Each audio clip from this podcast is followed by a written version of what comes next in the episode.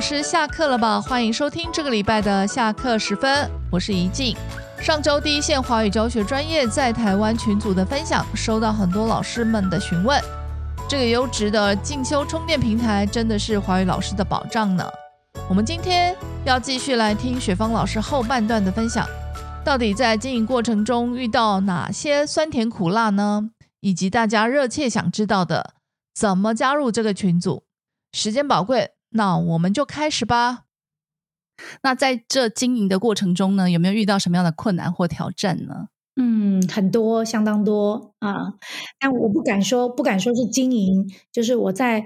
支持这个讲座的时，呃，这个群组的时候是有很多困难。是，那么首先当然是讲座的邀请，因为都是无偿，对，都是没有钱的，哇，全部都是义工。那我可以要求自己做义工，我甚至可以拜托呃台大中语组 CLD 的呃这个怡倩老师、梅琪老师来当帮我做义工。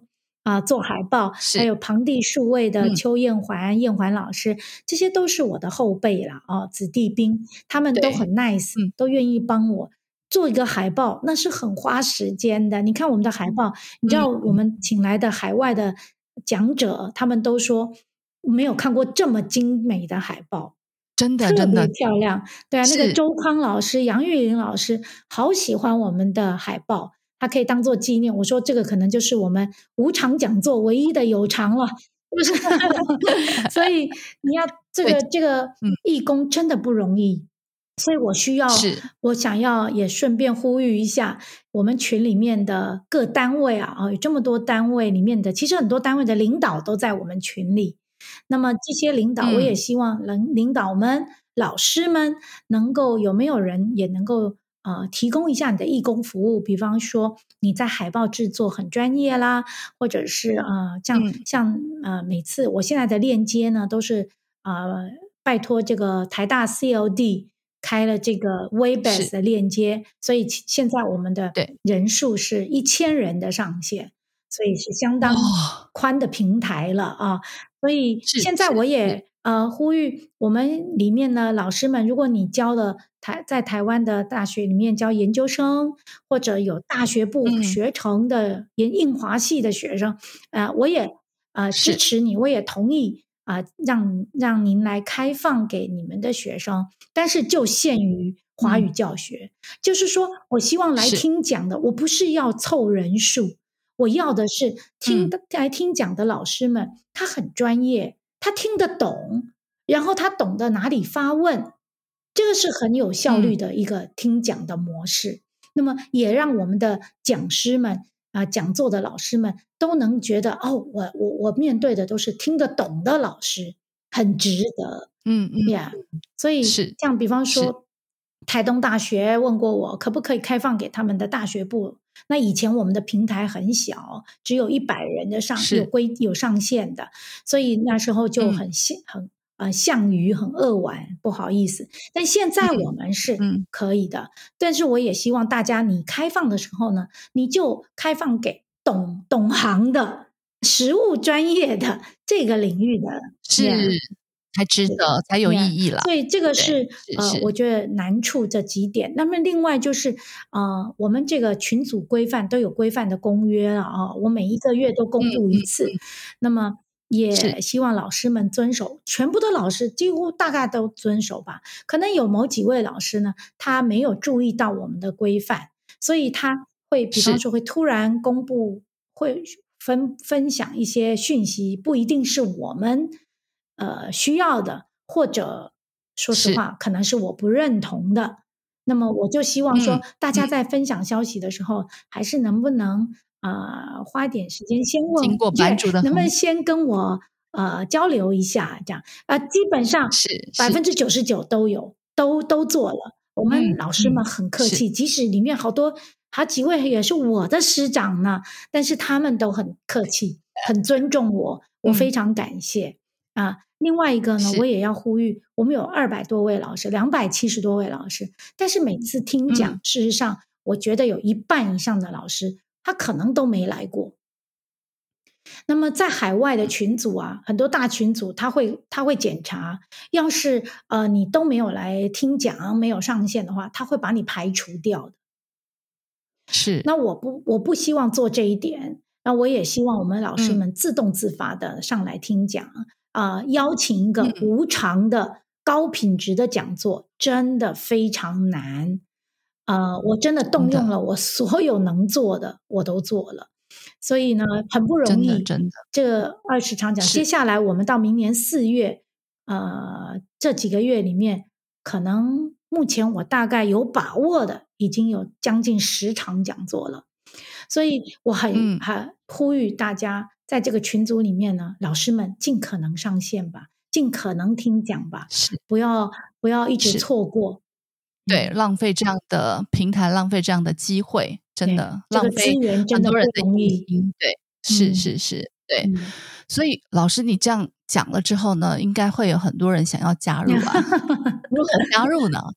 啊，这个我们需要邀请才能加入的，而且要我们群里面的老师已经加入的人才能邀请，而且邀请只在每一个月的一号开放。那一天开放，那么再次声明，我开放的对象就只有目前在职的，在台湾哦，不能在海外。台湾在职的第一线成人大学的华语老师和华语教学培训者，这样才可以。像怡静，你就占了两个，你两个都是，你是 第一线的老师，你也是第一线的培训者。啊，师资培训，你就两个都合乎了。我们只要其中一个就可以了 啊。所以呃，基本上很可惜，我们得婉拒这个中小学，还有在海外不在不在台湾的啊教学单位上、教学场域第一线现场的这些，我们得婉拒了。我们也婉拒了这个啊学术只只是做学术专业的教授们，嗯，也得婉拒了。也是，其实我还婉，我都婉拒的那个鼎鼎有名的世界级的这个这个华语教学里面的海外老师啊，什么好几位，我不讲名字了，大家耳熟能详的，他们都明白说，哎，我可以加入吗？我说真是抱歉，真的还不行 啊，所以 我得罪了很多人呢。你还要扮黑脸啊？啊，对对，校长得罪很多人，天州，对啊，还要。扮黑脸真的辛苦您了，为了我们的会教学，真的很努力，也希望大家尽力支持，我们一定会支持的。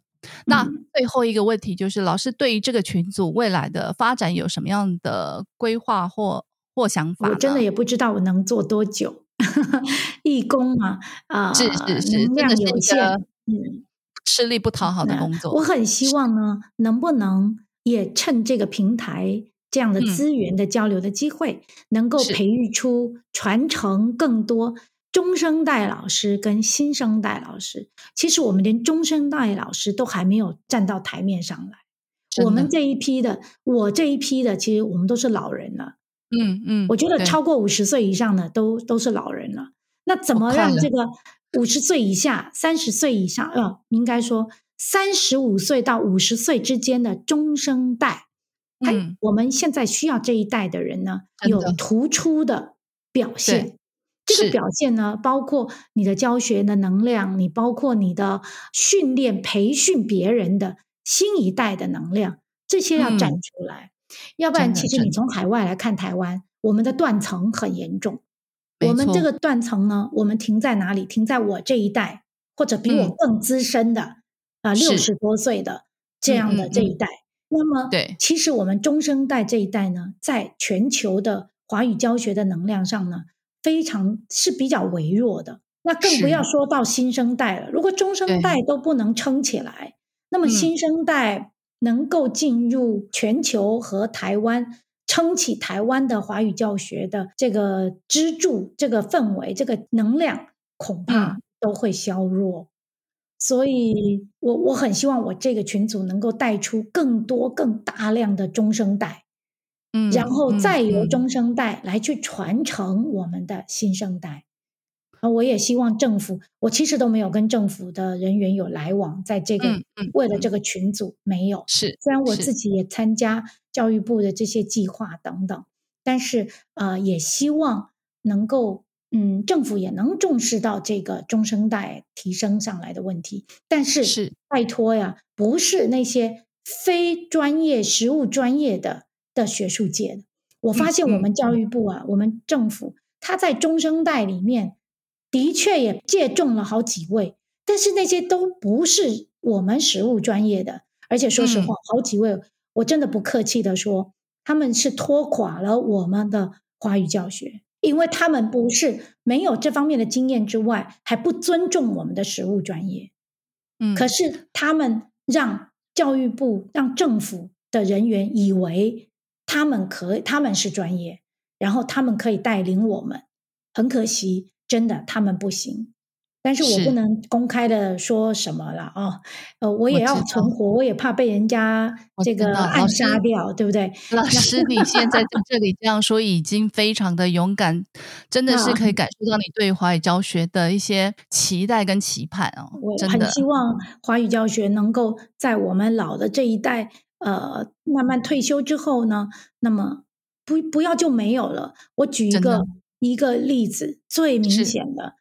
呃，二零一三一四年左右，我跟这个纽约大学的中文部主任啊吃饭聊天，他他说了，他说：“哎，雪芳老师，我我我真的要说，我早他是他是中国人，他是不是台湾老师？是。那么他在美国好长时间了。他说以前呢，我非常喜欢跟台湾老师合作，台湾老师出来的都很敬业，又很专业，很有能力。”然后效率也很高，态度很好，最主要是专业性也很够，非常棒。可是他说这几年呢，他已经发现呃很大的不同，他几乎没有办法录用聘用台湾的年轻老师了，因为呃一这一比较嘛啊竞争之下，那要招。考嘛，这些过程里面呃台湾老师就很难脱颖而出了。对。嗯，那他讲的也很含蓄，但是我听得很明白了哦。那是二零一三、一四、一五年那几年，我现在忘记哪一年了。你想，这么几年下来，会不会很担忧呢？会，我是很担忧的。我也是很担忧。对，虽然我跟那个雪芳老师的群组的性，嗯呃走向可能不太一样，可是性质跟精神其实是一样的。我们其实都很想要的。对，建立那种老师的那个教学的专业跟基本功底，嗯，那个是可以走得更长远，让人家看到我们台湾教学的一些专业哦跟品质的。嗯，那老师最后还有没有什么要补充的呢？我们要进入，我最后借你这个平台，借你的机会，这个机会呢，向所有担任过我们讲座的老师。致上深挚的感谢。虽然我私底下还有在讲座上，我们都不断的感谢他们啊，但是我现在要在这个平台，你这个平台很多人听的，很公开 的，我要感谢我们 啊历史上这十个月来呃做过的二十场讲座。呃，每一位老师，不管是海外的、国内的这些老师呢，贡献了他们的专业、他们的教学经验，然后很认真的在这个呃晚上，特别常常我们大部分都在星期六晚上和大家交流。是，我非常的感谢他们，呃，谢谢他们的贡献、他们的奉献、无偿的。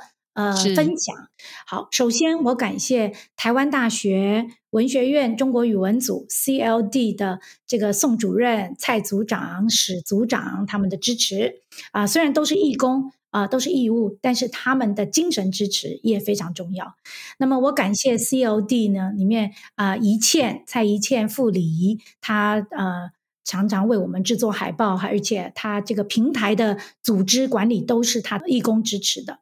那么还有林梅琪老师，所有每一次开的链接，还要有的时候他还要帮助教会那些讲者怎么用链接，这都是他额外的时间，我也非常感谢他。还有庞地数位邱艳环老师，他制作海报非常辛苦，我也很感谢他。这他是主动来 approach 我说，呃，有没有需要帮忙的，我很感谢。好，那么我接下来我感谢一下我们所有到目前的讲者啊，我就按照这个时间顺序来啊，从第一场那边开始的啊，我们最早呢是由那个呃高正元老师他讲的是华语教学中的课堂活动核心类型啊。那么他是美国呃 George Washington 的大学的老师。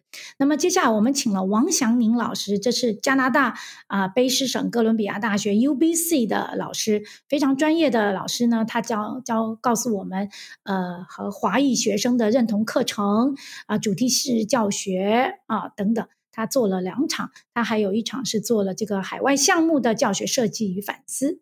那么接下来我们还请了很多国内的我们的微讲座老师们啊，我国内老师，比方说国啊台师大的林淑慧啊林老师和这个空中大学的欧启强老师，非常感谢他们做了我们的第一场的微讲座。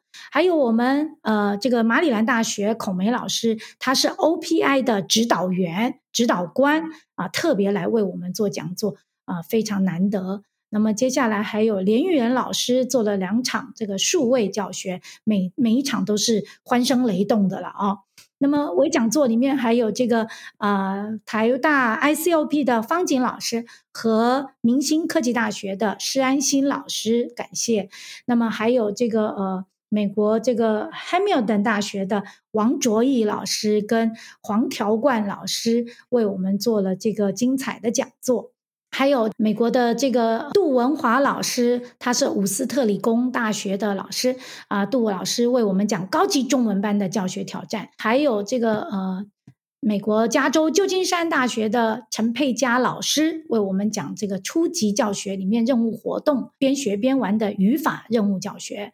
那还感谢这个白建华老师，大家都认识的明德楚校以前的校长，他为我们呃说明 AP 中文以及高年级华语教学。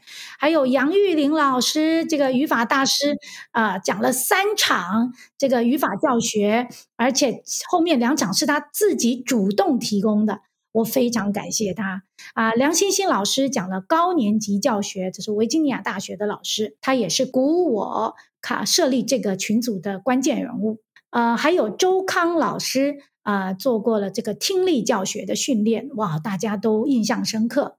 那么还有林梅琪老师跟林山宇老师为我们做的伪讲座，OK，非常感谢。那么接下来我们还有好几场还没开始讲，那我们就先。不感谢，先不提了。好，谢谢怡静提供我这个机会，可以感谢这么多呃，这个我们的线上讲座，希望我没有漏掉。然后也感谢我们支持上线听讲的呃，我们群组里面的老师朋友们啊，希望你们继续支持。然后我们群组里面两百多位老师，更多人啊。来参与，我不敢，呃，不是要要求老师们哦，你每一场都要来，很难，因为大家都会有自己的时间安排嘛，啊，但是我们安排在星期六晚上这个时段呢，是目前大最多老师能上线的，嗯，所以呢，有些老师就跟我抱怨啊，跟我私交很熟的老师们都说，为什么你要办在礼拜六晚上啊？这个是家庭啊，怎么我有小孩要顾啊什么的，啊，但是真的我很难找到一个。大家都能接受，就像怡静，你也是那种家庭优先的人，你也是那个晚上呃早早上床的人，但是你常常也来听讲座，因为很难得啊，真的不容易，对啊，所以我也感谢像你这样的老师能够拨容来支持了。我知道很多老师都非常重视家庭，嗯，Yeah，不是每个都像我们这种。呃，早就空巢了。我们 小孩都已经大学都不漂泊在哪里了，对，所以我们很自由。那还有，我也要请拜托听听听讲座的时候，能不能开一下镜头？支持一下我们的讲座老师，不要让我们的讲座老师觉得我好像在对着空气说话，对着 镜头嘛。那很多老师说：“天哪，这个礼拜六晚上九点多，你让我们怎么能开镜头呢？” 哎呀，拜托各位老师，偶尔开一下吧，啊，开心一下。好，那所有的男老师都开镜头好吗？是。那女老师啊，都很美丽啦，多多支持啦。嗯，感谢感谢各位老师。嗯，非常谢谢雪芳老师哦，他感谢了这么多，其实能有这样子的这么多场精彩的讲座的诞生呢，都是他在背后默默埋头联系，利用他的时间、他的精力，这样说服、邀请大咖的老师来帮我们讲讲座，真的要谢谢谢谢大咖有实力的老 师，对大咖有实力的老师。那这个群组真的是一个不呃吃力不讨好的工作啦。而且特别是义工性质的，所以也希望群组里面的老师哦，可以多多呃交流分享的，也可以主动提出哦。那我们也期待更多人的加入哦。嗯，还有就是，我觉得大家有个心态，好像免费的就不太珍惜，这是错误的。错错错，真的，这个时代是改变，这个时代不一样了，真的真的不同。对，所以不要不珍惜资源，不要当做理所当然。没错，你很快你就会失去了这些资源。是，要是我们都不做了，这些群组群主要是取消了，没有讲座了，你再回头来看。哇，多么可惜呀！的，你当时认为理所当然、不珍惜的资源，嗯嗯，其实每一场讲座都非常的精彩，是的，都有学习性的。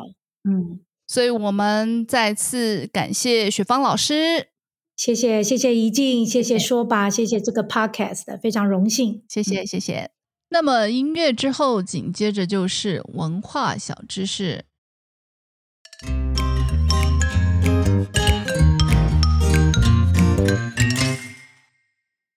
多一分知识，少一分误解；多一点认识，少一点歧视。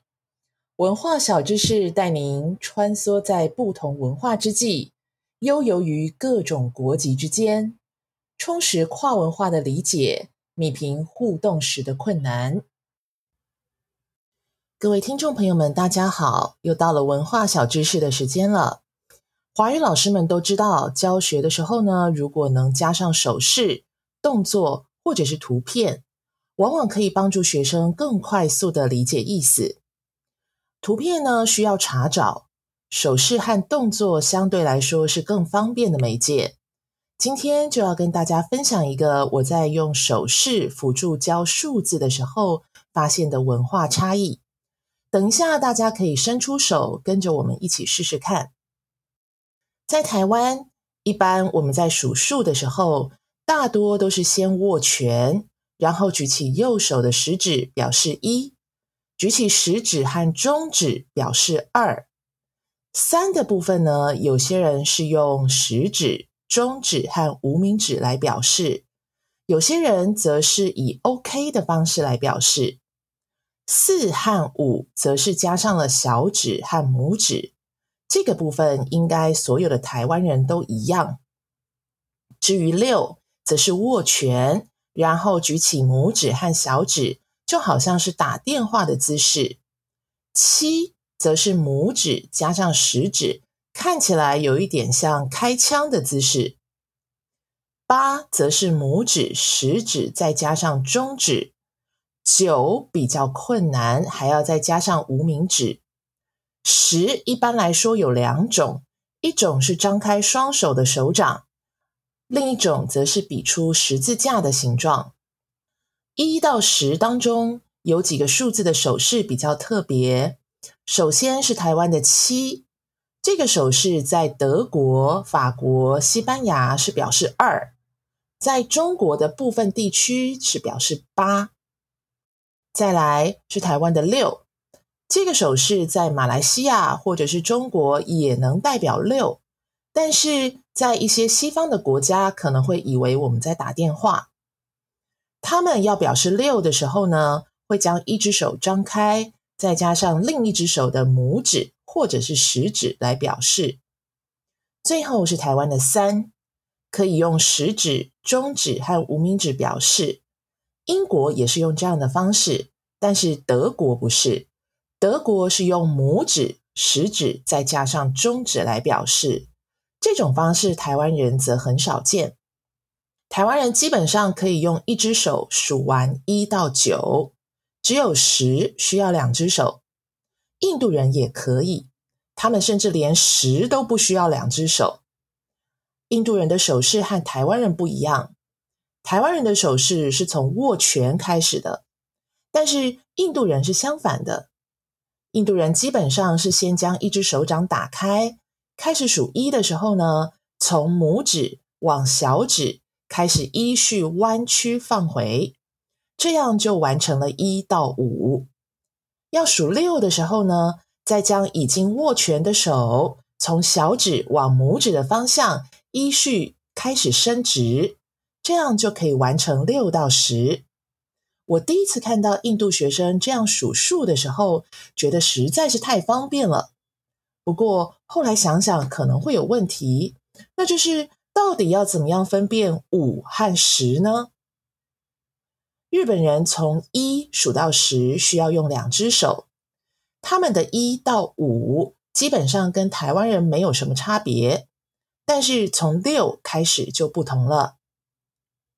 日本人的六是用一只张开的手，再加上另一只手的食指来表示的，而且我发现日本学生在比这个手势的时候，两只手的手掌是相对的。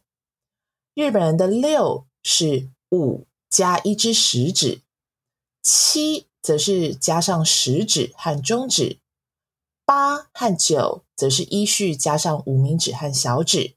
至于十，则是两只手掌都往前方张开。以手势的方式表示数字，在我们的日常生活中其实很常见。教数字的时候，如果把这个部分也加入教学，能大大提升学习的性质。也能进行某种跨文化的比较。今天的文化小知识就到这里，我们下次见。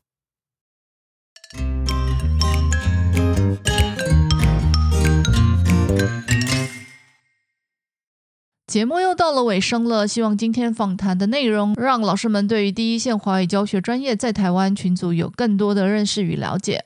若对本集节目有任何问题或回馈的话，也欢迎写信或留言给我们。另外，二零二二年第一季线上进修讲座也开始报名了。三场讲座的主题分别是：第一场一月二十一日的“荆棘之地，耀眼之花”，谈怡静跟佩文老师的过去与现在。两位老师的人生故事是幸运顺畅，还是挫折满堆？又是怎么走到现在的呢？想知道两位老师一路走来的心路历程吗？一起来听听吧。第二场是二月十八日的广告文学在华语教学的运用，由台中美国学校的张耀威老师分享创意有趣的广告文案对学生语言能力提升的帮助，以及该如何运用在华语教学中，刺激并促进学生的语言学习。想探究，来报名吧。第三场是三月十九日的礼拜六晚上，将语言教学中三种交际沟通模式融入线上教学软体之课程及示范。由美国宾州费城私立中学的赖昭华老师分享美国外语教学的三种交际沟通模式的重要性，以及如何透过线上教学软体的设计使用，融入在语言教学的运用中。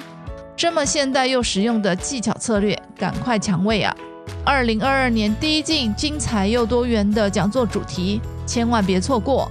报名请到说报脸书粉专或来信报名。